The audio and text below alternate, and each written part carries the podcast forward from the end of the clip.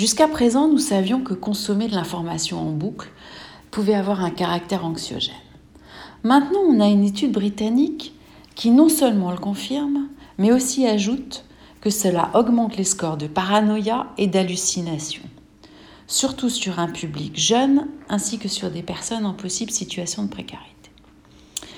De ce fait, aujourd'hui, je vais vous proposer une expérience sur une durée d'une semaine. Un exercice qui pour certains sera simple et pour d'autres plus difficile. Tout d'abord, vous allez quantifier votre consommation quotidienne d'informations, c'est-à-dire noter le nombre d'heures passées sur les médias, tous médias confondus, téléviseurs, tablettes, ordinateurs, téléphone. Une fois que vous aurez ce total, vous serez peut-être stupéfait. Ensuite, l'idée va être d'arrêter, pour arrêter du jour au lendemain, ou bien diminuer de façon graduelle. Ce qui sera le plus confortable pour vous. Arrêter pourrait être difficile.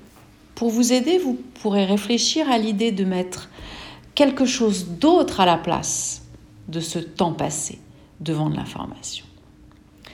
À l'issue de cette période d'une semaine, vous pourrez quantifier le bien-être de cette résolution.